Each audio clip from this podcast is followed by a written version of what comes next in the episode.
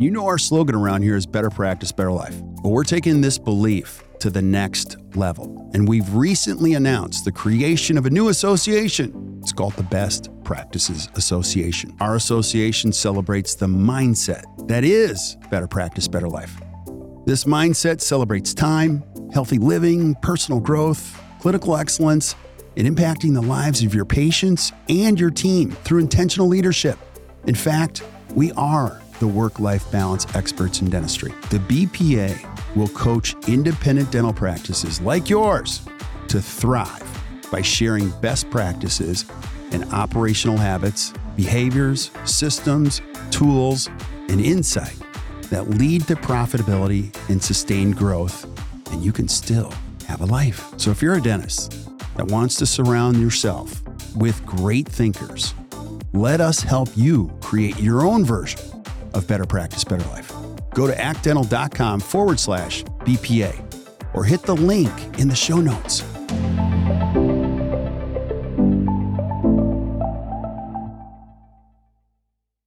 Yo, yo, yo. Hey guys, welcome back to another awesome edition of the Best Practices Show podcast. Have you ever thought to yourself, I should probably be a better speaker, a better presenter, whether it be as a practice owner or as a clinician? Maybe I could improve the way I speak to people. Well, today I have the speaker's trainer, the ultimate speaker's trainer in dentistry, Katherine Eitel Belt. She was such an important part of my journey. She taught me so much. And today I have her back on to talk about how we can improve the way we bring messages to the people we serve, whether it be in an operatory, whether it be in front of your team, whether it be on a stage. It is awesome. So make sure you guys listen up. I know you'll enjoy it, and we'll see you soon.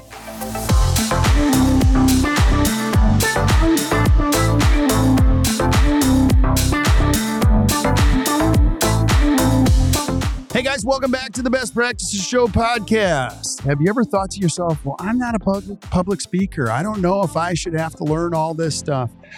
You do. You always have to be able to communicate. And as your practice grows, you're going to have to learn how to communicate better. And today we're going to be talking about messages that move people from one of the best teachers in all of the industry, Katherine Eitel Belt. Katherine, thank you for being on.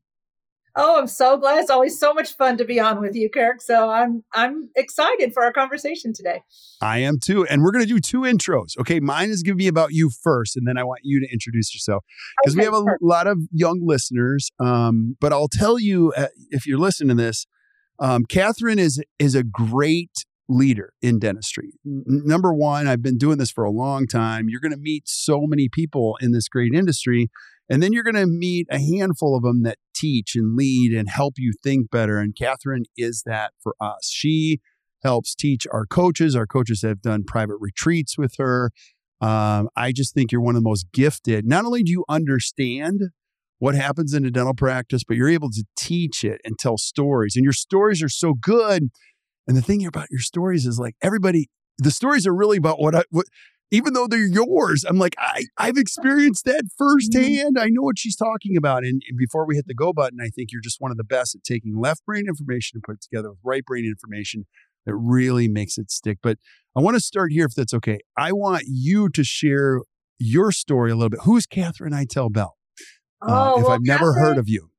Uh, well, Katherine Eitel Belt is uh, someone who loves this industry very much. I started in college as a chairside dental assistant, sort of worked my way into some other posi- administrative positions and management level positions, and then eventually found my way into consulting and coaching and training. And uh, that's where I've been for several decades. Uh, and for a few of those two decades, I was a practice full, full practice management consultant, and I loved it. But there was one slice of it I loved more than the rest and that was when we coached leadership and communication skills. So, uh, about 10 years ago, I narrowed my focus uh, to coach on communication skills only, and LionSpeak was rebranded and born. Uh, and now LionSpeak, we we coach three different lanes of communication. Uh, we coach patient-facing communications, which is telephone skills and treatment presentation, financial conversations. We also, um, second lane is team facing communication. So, culture, leadership, uh, something we call courageous conversations, which you and I have talked about on this podcast before. And then the lane we're going to be in a little bit today, we describe as audience facing communication. So, um, train the speaker, train the trainer, uh, and you know anything that where you've got you're trying to communicate to a group of people. Uh, so, and we're known as the unscripted communications coach and coaching company because I don't really love scripts very much, uh, but I do love frameworks. So we teach frameworks and we say, you know, within the framework, you get to be who you are as long as you commit to the framework and hitting the steps in the framework. And if you're funny, we hope you show up really funny. If you're Kirk and your mind's going uh, 90 miles a minute, um, we hope you show up, uh, you know, the best version of that. We teasingly say, if you're direct, we hope you just show up careful. yeah. But um, but otherwise, you know, I think I think our audiences, our patients, our team members, all people we communicate with respond to authenticity. They don't want to respond to a version of someone else's script. So, um, so how do we become an excellent communicator, get the results we want, but still be who we are and be authentic? That's that's the kind of coaching that I'm really interested in. So, yeah, and yeah. you've taught me so many things. This is actually going back this is one of my favorite things the framework and the script thing because i'm not very smart so when i got started in this i was big at like passing out scripts yeah. and and yeah, then i realized it didn't work. Like, and I didn't know why. And you were like frameworks. And I'm like, oh, can you go just a little bit further? Not only in speaking, but even at the front desk. Like your mm-hmm. when you teach verbal skills on the phone, it's brilliant. But you also say, don't don't be me. Do you know what I mean? Can you explain what a framework is versus a script? Yeah, so we try to I here's here's the reality. Um, scripts work um, when people follow them but they tend to be complicated. They tend to be um, here is the step by step by step, and nobody can remember a hundred steps when the phones are ringing and people are coming in and out, and and and it doesn't feel authentic because they didn't they didn't craft it. So, but what one thing scripts did, whether whether it's speaking from the platform or whether it's on the phone, one thing scripts gave us was consistency of message if people followed it. Right? right. And so I like that. As a business owner, I don't want you to call my uh, office and talk to Kelly and get one experience or one set of information and then call and talk to Stacy and get something completely different. I mean, as a businesswoman, I want consistency of brand, of message, of, of information. Right. But if we only look at scripting to give us consistency, we lose authenticity that feeling that I'm actually talking to a human being who's present in this moment, who is really getting me. Um, and so, but if we only follow on authenticity, then we just the conversations go wacky and wonky. So, so I'm the kind of girl that says, why do I have to choose? Why can't I have something where I can have consistency of branded message and information? I can get consistent results and I can do it through this lens of authenticity and connectivity. And so that's what we just we just look at every place where we need a particular outcome and we ask mm-hmm. ourselves what are the common threads in any good conversation for a new patient, for answering this particular kind of question, for speaking from the stage. How can we make it super simple so that people can remember it in a moment uh, so it can't be 100 steps. It's got to be, usually ours are somewhere between three and five steps. And we have found that people will more likely commit to that and they tend to do it when no one's looking. Yeah. If they really believe in the framework, they'll follow it when no one's looking. Whereas with a script, they follow it when they think they're going to get a mystery shopper call. But otherwise, when no one's looking or listening, they tend to go back to what feels comfortable. And I'm after sustainable long term results. And the frameworks have just done that so much better. Yeah, I love it. I love it. Okay, so we're going to start a little bit globally. Yeah. If I'm a dentist or a hygienist or even an assistant or a dental professional, why would I need public speaking skills? Just go a little bit further on that because I okay. I totally understand where you're going, but that's a question a lot of us get. Sure. Sure. I think a lot of people n- would never aspire to be a public speaker, and maybe they never will. But, you know, Warren Buffett said that someone asked him if you had to narrow it down to one professional skill that you think is essential to people being successful in business, what is it? And he said public speaking. Mm. Because if you think about think about an owner of a practice, whether it's a solo practice or it's a large group or a DSO uh, company. Um, as an owner, our main job, in my opinion, is to make sure there's never a day that the people who work for me aren't clear what we're creating, and aren't, and because of that, are are there's never a day where they're not clear what they should be focusing on to help us get and achieve that future vision. And so the ability of an owner to stand up before a team and clarify where we're going, why we're going there, and what it's going to take.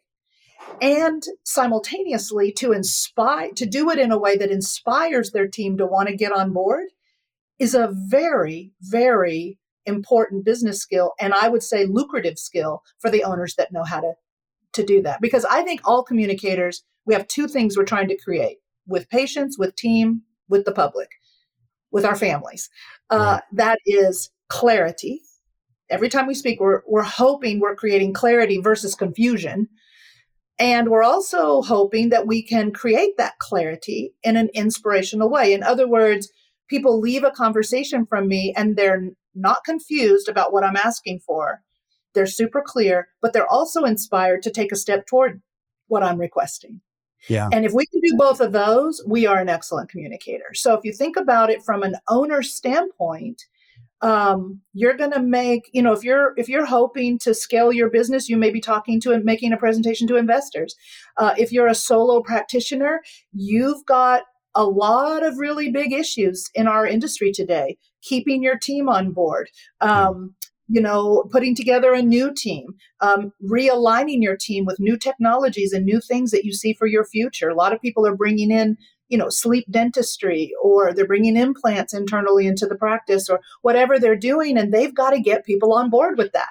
So that is standing up at a team meeting and essentially delivering a presentation. So that's that's one way. Um, yeah. the second way is if you're a hygienist if you're a dental assistant or an administrator you and and if you have any desire to advance your career in terms of your salary or in terms of your position, then the ability for you to, again, clarify your message and inspire a team is an essential skill to be at the front of the line for that promotion and at the front of the line for salary increases. It's a skill that owners and managers long for that, and they're willing to pay for. Um, and they notice the people at a team meeting that are able to stand up, make their case for what they're wanting to say, and do it in a way that brings people together and doesn't drive them apart. That skill is something we all want, and we notice it in our employees.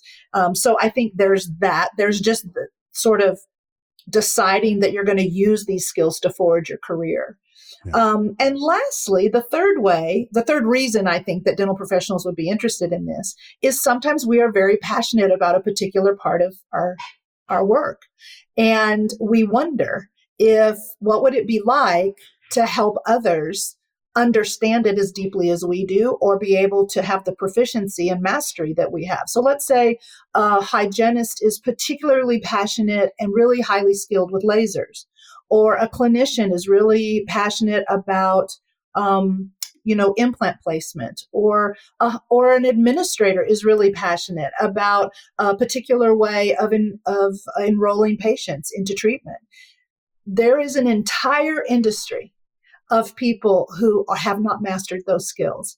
And a lot of dental professionals will take on a side gig, if you will, of speaking about the thing they're very good at and very passionate about. And they have this very fun, uh, lucrative side gig of sharing their passion with the industry. And uh, so I just want to encourage people that it's easier than they think if that's if that's a goal um, to do it, and that our industry really needs them. They really I, need them. I totally agree. You're going to be my therapist here for a minute because I'm actually sweating while you're talking. I I've never shared this, but like What you're saying is so true. And I'll start on the other end of it. So, what Katherine is saying is absolutely true. And when you're a terrible speaker, like I was when I got started, you undervalue your message. You do a lot of mm. self deprecating, you know, mm-hmm. humor, and you're like, I'm not very good at this, but yeah. you just undervalue it. And you, they're like, That's it? That's all you're going to say? And you're like, Yeah, because I'm not very good at this and whatever. Yeah.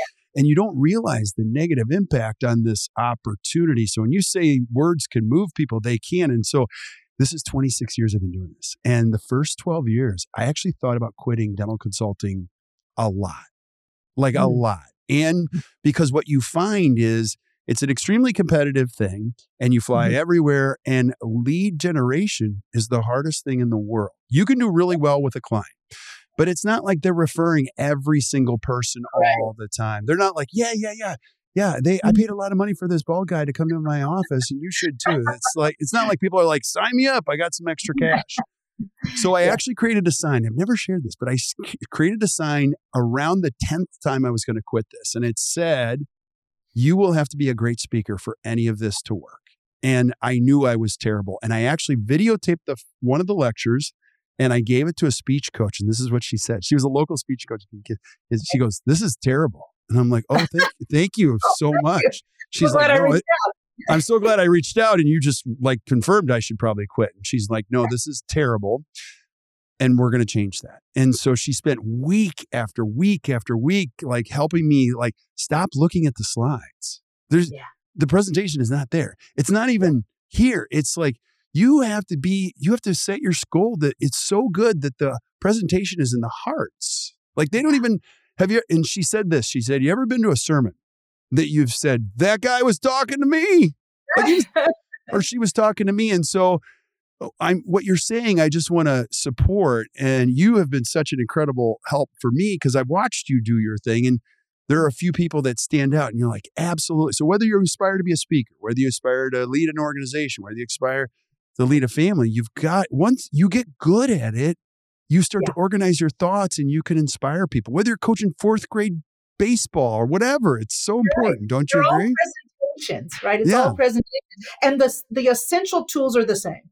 There, if an owner, we coach a lot of owners. We do uh, something called a calibration retreat, and it's a retreat where we the the goal is to align the team with the owner's vision and cultural standards, and so always part of that package is to coach the owner uh, around this presentation because it matters. It matters that it's clear. It matters that it's inspirational. They don't have to be Tony Robbins, but they do have to talk about why we're going here and why the team would want to accept the invitation to get on board.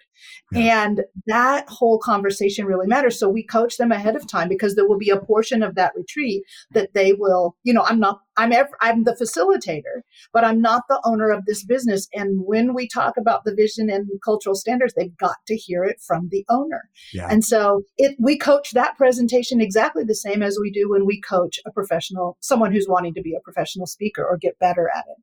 That's so, so yeah. So yeah. so you so you guys, if you're listening, this is the presenter's coach. Like you're the coach, Katherine. So you've seen a lot of great. Let's just go there. You've seen a lot okay. of great speakers. You've seen some bad speakers. What are the top maybe three things that separate a poor, average, or even a fantastic speaker? Just go there. Uh, top three things. Okay, my first one would be content. Okay. Um, we we're we're cursed with something that I call the curse of knowledge. So if we're going to take the front of the room, let's say that might be a stage, but it might just be the front of your team meeting, whatever, wherever that is. If you're going to take the front of the room, it's a leadership position. And we could all talk for days on the things we're passionate about and that we know a lot about. But our audience can't listen for days and they can't absorb it. And so our goal is not to share with them everything we know about the subject our goal is to organize our content in a very tight and easy to understand way. I always say our job is to make the complex seem simple. Mm. It's complex, right? Yeah. What you, what you teach, what I teach, what Ooh. what you know, uh, these technical things that people that they're complicated. Right. But our not to show how much we know. Okay, so if you're a dentist, you know this is where your favorite speakers in dentistry. Like I hear that about Frank Spear, and I've experienced that firsthand. He's sure. a brilliant dentist, but what he does is exactly what you said. He takes like this yep. stuff that we've been pondering forever, and he says a sentence. You're like, "Oh, that's it." That's Do you know it. what I mean? I like that's it. it. I totally understand where you're going. Yes, so you got to make yes. the complex simple. I love it. Yes, and there are some simple ways to do that. Um, so we use something we call the bookshelf uh, framework, and it's a essentially a four step. If you uh, the quickest way to describe it is i'll say to the people we're coaching imagine you have a shelf and some brackets a, a pile of books and two bookends. And your goal is to make a beautiful bookshelf on the wall. Out of that pile of supplies what would you it's a rhetorical question but what would you need to put on the wall first of course it's the shelf right, right. The shelf and the brackets. So that's how we build this the content structure of the speech. We organize our content using this. So the shelf represents what is in one sentence what is this speech about? Like what is the thing i want my people to understand and take away in one sentence? If we can't get clear about that we can't get our audience clear about that. So that's actually the hardest thing of the whole bookshelf is getting that clarity. Once we've got that, then we put the books on. So the books are the containers. We say up to five, less is more. Um, uh, the books are the containers for the supporting concepts of our bookshelf one line bottom line so they hold the the pieces the things you know the examples the uh, the data, the support, the you know all of that. Now, all the books aren't the same size. Um, they might have chapters and sub chapters depending on how much time you have. But people, once you get beyond five, people can't remember it and they tune out. So right. we try to put everything we want to say inside these five books, and and how deep we go in them depends on time. Um, and less is more. Best speech I ever heard. I still remember it. Twenty. It was it was nineteen years, almost twenty years ago. I heard this speech at the National Speakers Association, and to this day, I can tell you what that speech was about, what I did with the information, why I thought it was important then, and still now in my career. And I remember he made us laugh, he made us cry, he made me think, he made can me I ask act. Who it was? Uh, Joe Calloway. Joe Calloway. Joe. Yeah. Yeah and he had he had a 45 minute keynote to 2500 professional speakers that's a pretty big deal and he nailed it and 20 years later i can remember what he said how many people listen to us and 20 years later can say i remember i remember what katherine spoke about 20 years ago right now the nsa that is like a that's like the top of the top you're speaking to the top speaking right. professionals in the world I That's mean, a lot right. of those people are CSPs, which are certified speaking professionals. They're uh, that's right, of which I'm one. Of which I'm one. Yes. I I, yes, you are. Oh, of course you are. I, I knew that. And again, I was it's, telling her. I'm really proud of it. I'm really proud of it. It's a very hard designation to because you're right. It's it, this is a group of really highly professional speakers, and it's hard to get that certification. And you're right. I mean, he's speaking to the best of the best, 2,500 of them from around the world, and he nailed that speech on with one book on the shelf. So it goes to show you that let, if you want your message to be memorable with your team, with an audience, with anyone, you want to less is more. Clarity is everything.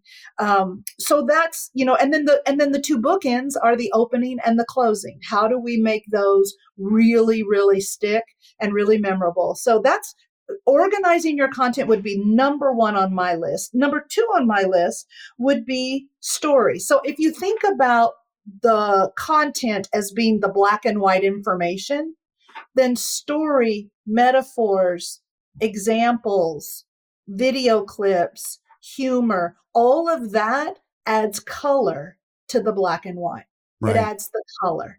And that's what that's those are the pieces that make the content interesting. Yeah. And and also memorable. And so we would I would suggest people work on n- little things that happen in life that you say, you know, when I went uh, and picked up my dog from the groomer and the exchange I had with the clerk, that is essentially the same thing that happens over here. And start to think about where can I find simple stories that are analogous to what I'm trying. You know, what you're trying to say is here's the point I'm making in my presentation. And it's just like this thing that happens in everyday life. It's just like that. Right. And the stories make it more understandable and more relatable. So stories would be something, learn to find them, learn where to put them, and learn how to tell them in an interesting way.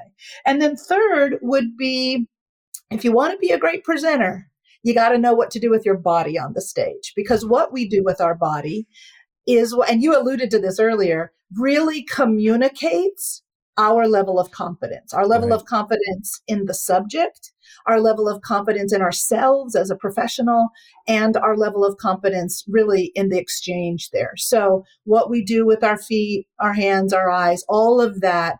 Uh, and people ask me all the time, what should I do with my hands? You know, and I say, well, I I don't think you should worry about too much unless you're doing something weird you know, got your hands yeah. jingling something in your pocket. But uh, if, but I talk with my hands. I know a lot of people do, and I, I don't worry so much about my hands, but I do worry a lot about where my feet are.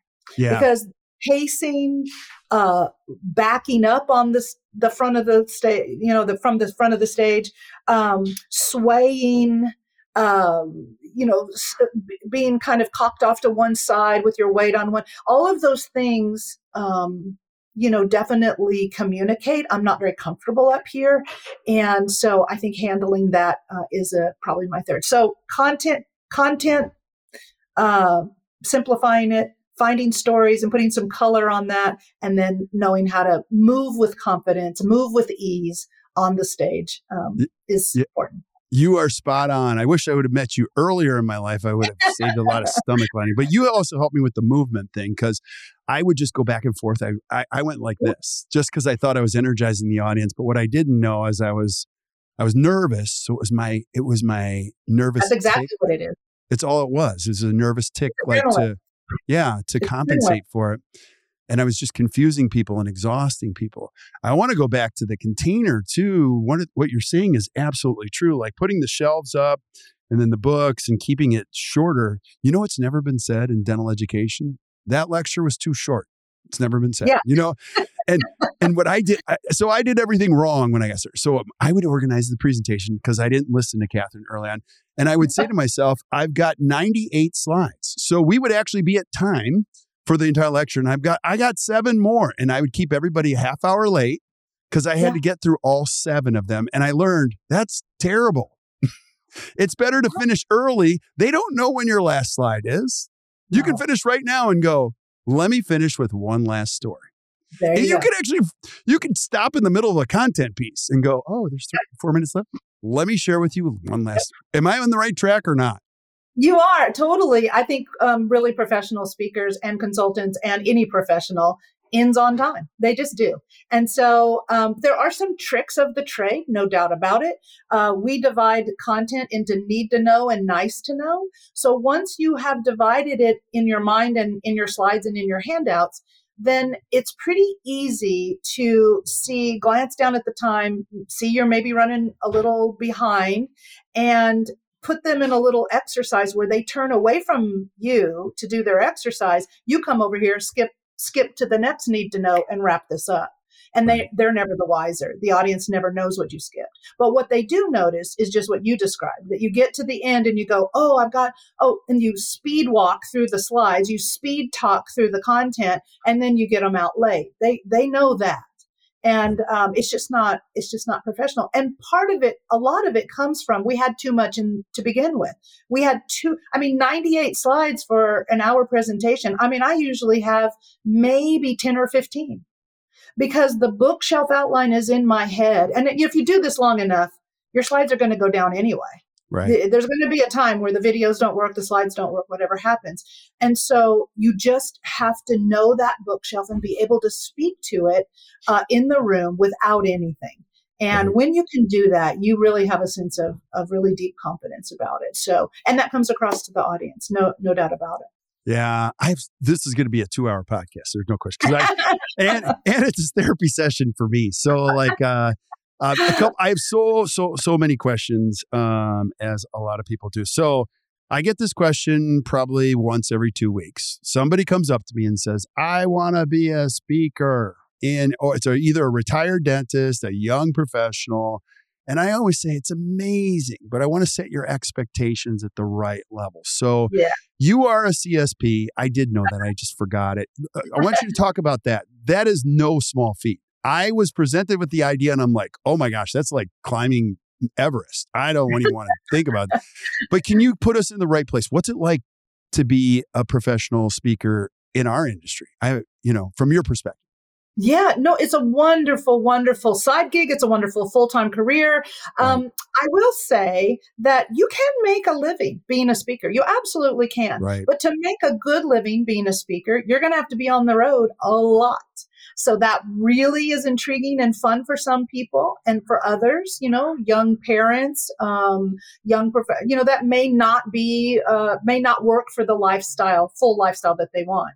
So just know that if you're going to make a living from speaking honorariums and from the the the work of speaking, of, it may only make sense. You're going to be traveling a lot.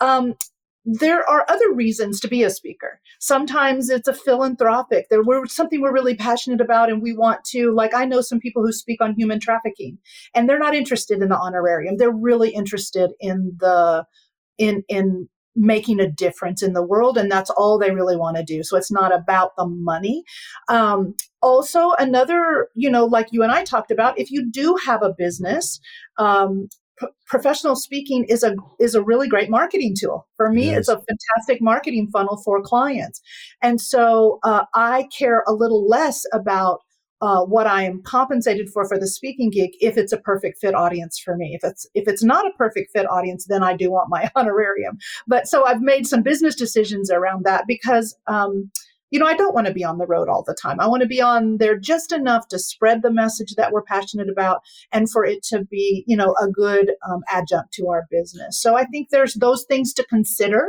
the lifestyle to consider. But I'll tell you, moving an audience to action and watching the light bulbs go off, I know you know this feeling.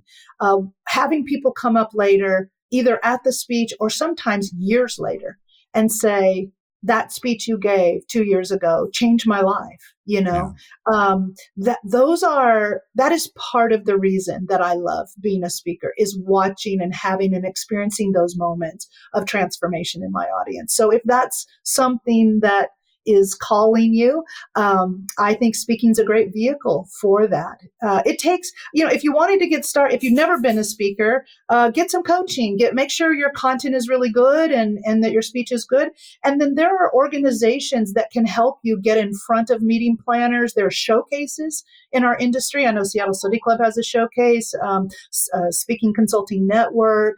Uh, you know, lots of d- different organizations have some speaker showcases. Um, uh, Elijah Desmond on uh, Dentistry's Got Talent. Uh, they're like TED TED talk, you know, short 10, 20 minute uh, talks, but you can get on and get in front of meeting planners and they get to take a look at what you have to offer and then decide if they want you on their program. So, um, okay. some great ways to get started. But Katherine, what if I'm terrified? You know, they say ah. like this. People say, I, you've heard this one. People yeah. are more afraid of speaking than dying. Have you heard that one or something like that? Like, what if I help me through the I'm terrified? Now, I'll even let me throw some extra terror in there. Okay. If you ever go on a any type of a bigger stage like a Seattle Study Club, that's 10 times because you can't see anything. The lights yeah. are just, it, yeah. you're sweating, you're miserable. So I'm extra terrified. Help me through my fear. How do I it, get over this? Probably the people who are um, really terrified have already turned this off because they can't they can't even stand the thought of it.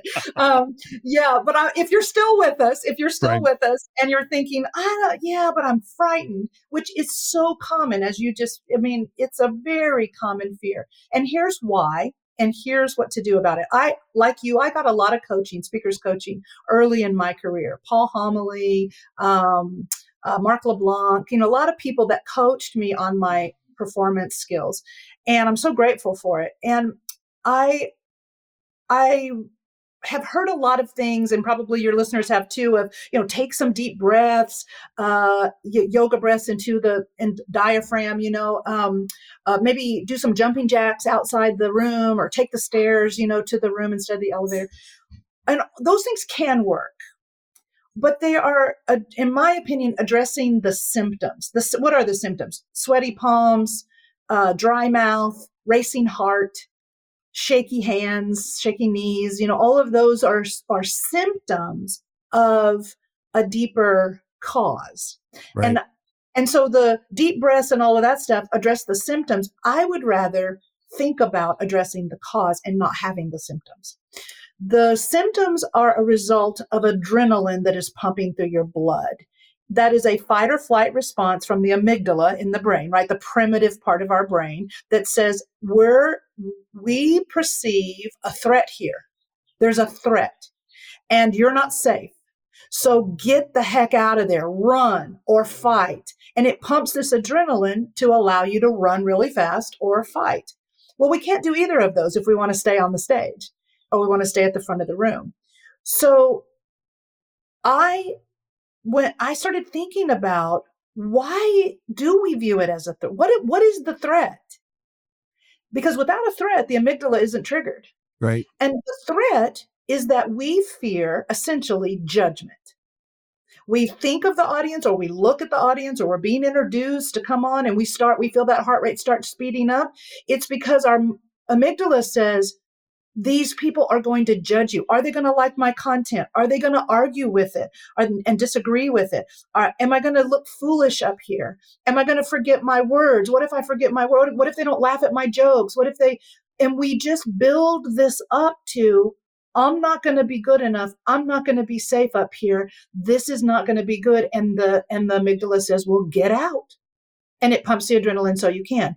But because you don't run, it comes out in the shakes. It that's all the adrenaline trying to work itself out. So, here's what I do. Every time I feel that, and I just felt it recently, I was speaking before 150 of my peers. This was last weekend. And it was a new speech because these people have all heard my other speeches. So I had to come up with something new. So, first time I've done this speech. And all of a sudden, it's been years, but all of a sudden, I've got the butterflies. And I'm like, well, that's interesting. And I've learned to bless. First of all, I've learned to acknowledge it, to say, well, there you are. Mm-hmm. And then I bless it. Thank you for reminding me or alerting me because I wouldn't be feeling this otherwise, alerting me that I have framed this audience as a body of judgment.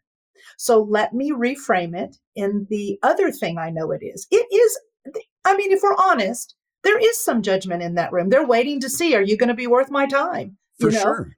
Yeah. So I'm not going to say it isn't a body of judgment, but I'm going to say it is also something else. What it is also is a body of need. They're, they're there because they're hoping against hope that you're going to say something that for the first time, they're going to understand this in a way they never have before. That, that you're going to say something that's going to ease some discomfort around your content that they have. That you're going to put some ointment on a wound or a, a, you know, a, a, pain point that they have. So if I speak on phone skills to a group of administrators, I know one of their pain points is price shoppers, insurance calls that they, when they aren't a provider, and difficult demanding patients. Those are some pain points they have. And right. one of their deep pain points is they they want to know what to do, but they don't want to have to read from a script. And I know I'm getting ready to give them some solutions to those pain points. So when I'm standing off being introduced and I feel that those butterflies start, I say, there you are. Okay. Thank you for reminding me that I'm viewing the, uh, otherwise I wouldn't feel this way.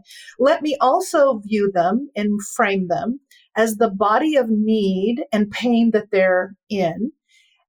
When I do that, I say to myself, I'm here to contribute to that. I might not have all their answers, but I think I can ease their pain a little bit around this. I do. Yeah. And what happens is the brain's attention moves from out of the amygdala into the prefrontal cortex. And that is where, of course, we have executive function and decision making, but we also have empathy. Mm-hmm. And like if I, if I tripped right now in front of you, Kirk, if I tripped, you wouldn't have to wonder what to do. You, your prefrontal cortex would fire, your empathy would fire, and you would stoop down and say, Oh, Katherine, are you all right? Can I help right. you? Right? We're right. to have empathy. We're going to want to help. So when I see them as a body of pain that I could help ease, I move from that adrenaline firing and cortisol to the prefrontal cortex, which then engages my empathy and my empathetic response. And guess what I secrete there? What I secrete there into my bloodstream is serotonin and dopamine and all of the feel good hormones that calm me down and center me. And that's the antithesis of what happens when I'm operating from my primitive brain. And so it's my advice would be if you're afraid, just know that there are some things you can practice ahead of this that will cause you to lean into that audience and their discomfort and get them to lean into you and never put yourself up there as the end all be all answer, but just someone there in service, just in service.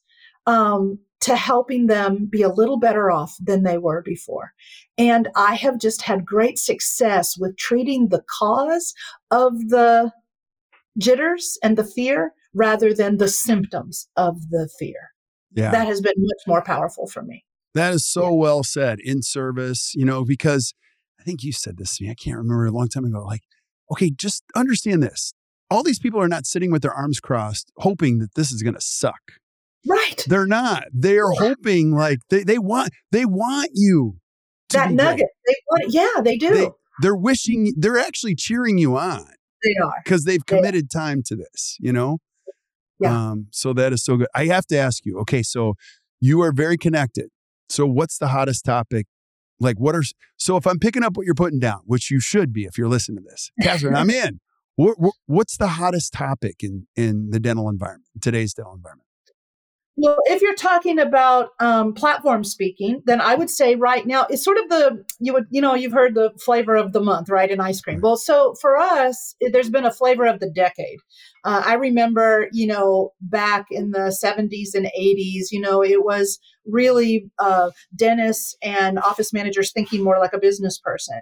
Uh, that was that was the hot topic. And then we moved into the, you know, I don't know, 90s, I guess, uh, where Bill Dorfman was on TV with his smile makeovers and cosmetic dentistry was the topic of the decade.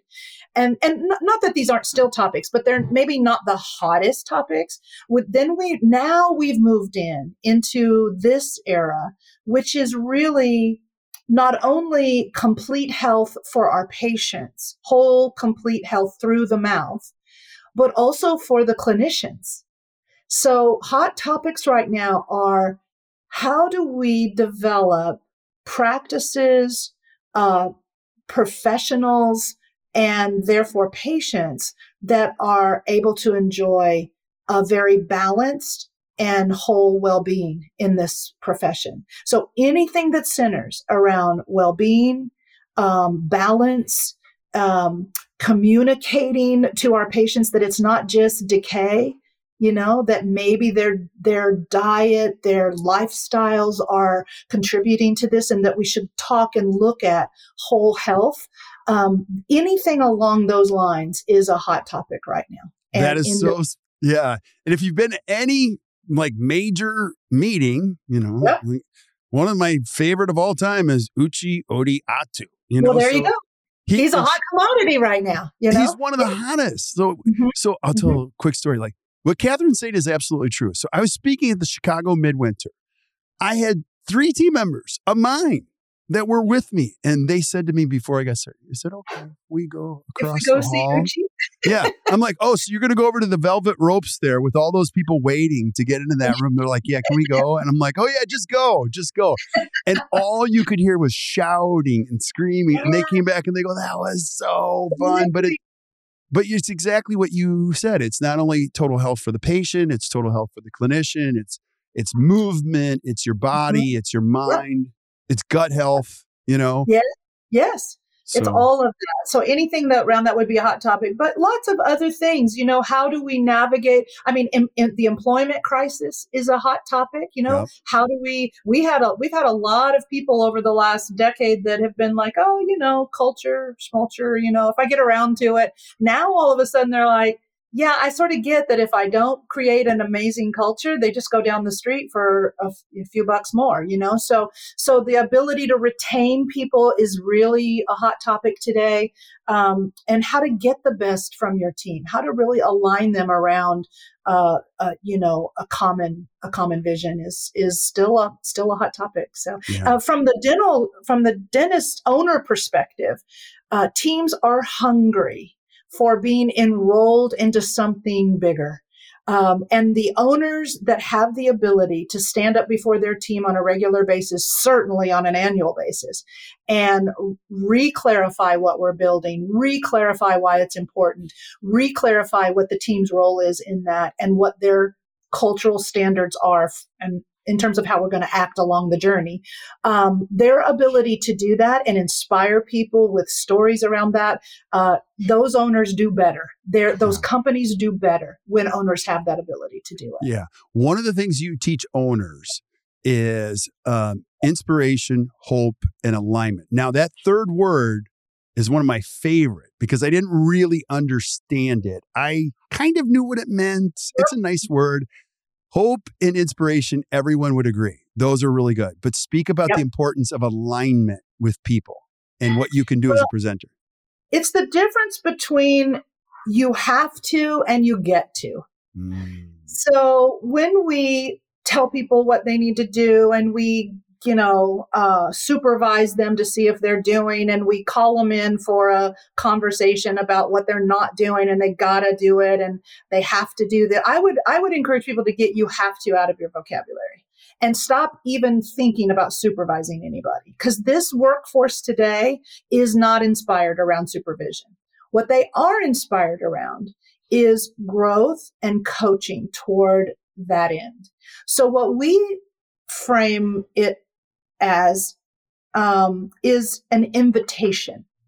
So when the owner stands up and claims this future and clarifies it and claims the standards that they want in place to enjoy the journey on the way, we make an invitation to everyone in that room. We say, we hope that you are excited as we are about this and that you want to join us. And we will take you walking over the threshold tomorrow morning as an acceptance of our invitation to get on this train and go where it's going and do the work that it's all going to take for us to make sure it gets to its destination. And that you're you're in the game. You're you're you're raising your hand and saying i accept the invitation i'm in. Uh, because what we don't want are people who feel forced to do anything yeah. forced to do anything. We want you to know we totally respect every single day you have a choice. You can work here or you can work somewhere else. Um, we want to make sure that every day you walk across the threshold, you know what you're signing up for. You know what you're, the invitation you're accepting. And um, we hope every one of you chooses it. We'll understand if it's not a good alignment for you. It's about saying, I've decided and here's where I'm going. And I'm looking for people that that excites them too. And if it doesn't and it isn't in alignment with your own personal vision for your life, which it may or may not be, then we want you to know we support you. We're not angry. Um, we'll do whatever we can to support you getting in alignment with your own personal vision, uh, life vision. But we're headed here. Yeah. We're headed. Yeah. That alignment is huge. It is huge. And I'm just going to encourage you guys. You guys have to check out what Katherine does. I, I, can I ask you a few more? I'm totally loving this. Can I ask you one more question before we, because I know I'm keeping you way longer than I anticipated, but I want you, one of the things that you teach is the difference between storytelling and story selling. Can you explain that? Yeah. So storytelling is just what we know, what we've all experienced around our Thanksgiving dinner table, right? For our grandparents. Storytelling, and it's a great tool. But when you understand story selling, you're actually asking yourself, if you're an owner, what is it that I'm trying to quote unquote promote or sell or get my people to buy into? How do I, I could either tell them or I could craft a story that draws them into the same point. Right. And the same is true for professional speakers in our industry. Rightfully so, um, we all sign contracts that say we cannot directly promote from the stage. And that's for good reason, so that we don't, uh, especially give clinical advice that is b- bought and paid for by right. some company, right? So, but a lot of us are there to to hopefully create some lead generation. And I have found it's much better. It, I can, I can uh, uh, appeal to both the meeting planner, not not be a, an overt salesman from the stage, but I can show my audiences what is possible by using a story, a client story, um, a uh, a story around a patient experience. I can use story to communicate to them what I want them to know. So if I want them to know that we travel to their practices to do retreats, if I want them to know we also have speaking skills, if I want them to know that we are um, a great believer in unscripted uh, communication skills, then I weave it into a story. So instead of saying, you should do business with LionSpeak because we believe in unscripted and we come to your practice and we also do virtual work and we blah, blah, blah. Um, instead of saying all that directly, I just embed it in a story and everybody's happy. So, and they're much more, it's much more compelling. And so story selling is a, we do it with patients all the time. If you're good, if you're good at treatment presentation, you're using story of past patient experiences to promote uh, your services to a current new patient or, or treatment plan. So yeah, story selling is a great tool. That's awesome. Katherine, I am so grateful to have you in my life and just that you're on. I want any last thoughts you have on, you know, messages that move people. Like we're at, give us the final bow on this. What would you say? I say messages do move people if they're because we think in story and we think in um, pictures. And so stories create pictures in the mind. And that's what we remember long after the, the bullet points. So any leadership position, office manager, team lead, owner of a practice, owner of a DSO, um, clinician that wants to share their expertise, somebody that wants to move up their career into some level of leadership, all of those, one of the skills you'll need will be to be a great presenter. And I think le- you can learn them quickly. Uh, they're not that complicated, and anybody can become a better presenter. Anybody. Amen. And should. Yeah. Mm-hmm. And if you're going to learn them, learn them from the best. And Aww. Katherine, you truly are one of the best of all time. So uh, I want people, if I'm listening to this, how do I find out more? Where do I go? Now, we're going to put this, if you guys aren't taking notes, don't worry, we're taking notes for you. I'm going to put all of Katherine's information down in the show notes. So, whatever you're listening to, Spotify, Stitcher, iTunes, flip up, you're going to see uh, some links that you can click on. But how do I find out more about what you do, Katherine? Where do I go? Go to our website, which is lionspeak, L I O N S P E A K dot net. Dot com is Lions Peak Winery, so go there if you want wine. But if you want uh, a communications coaching and speaking skills, then go to lionspeak.net. And uh, there is a tab that says speaking skills. If you go to that tab, you'll see a virtual product that we just completed. I'm so proud of it. Uh, it is a um, learn at your own pace uh, video series on how to become a better presenter. And um, we have a you know a lot of information about that and some other coaching that we offer there. Um, and I'd love to offer um, a code that if you are interested in purchasing the video instructional series on presenting, uh, use the code LION200 and it will save you $200 off of that video series. Uh, it's a great um, learn at your own pace video series, walks you through content creation, uh, what to do with your body on the stage, how to manage your nerves, all of that. So. Yeah. Not only do you have the best speaker, but she went she went all in on this. Like she she had it produced by Peter Kurtz. If you guys yep. don't know who Peter Peter's like like he's like the it's like having the best director and producer yes. in the film industry. Yeah. And and but he's I, I, would say he's dental specific, don't you think? Like yeah. he's worked yes, with the yes. very best. Mm-hmm. Yeah. Peter took the like I've had a lot of headshots. They're all terrible. Like I have two photos that Peter took. I'm like, Peter, these are amazing. Me too. My favorite one is one Peter took. Same thing. Yeah. Oh, mm-hmm. he's the best. So, yeah. Katherine, I am so, so grateful. So thank you for being on. You're welcome. Thank you for having me. I love being with you and with uh, all of your listeners. That's awesome. Well, stick around. We say goodbye to everybody, everybody else. Um, gosh, I, I'm like speechless talking to the speech coach. Nah, I know, I know. But uh, thank you guys for listening to the Best Practices Show. Hey, if you enjoyed today, do us a favor, hit the share button, share this with your friends. we are just loving this. So keep sending us suggestions for things that you guys want to see. I'll have Katherine back again and again and again.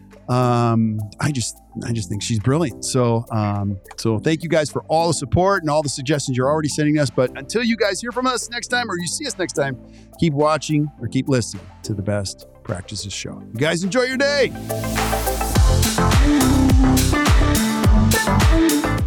So there you have it. Another great episode. Hope you guys enjoyed it.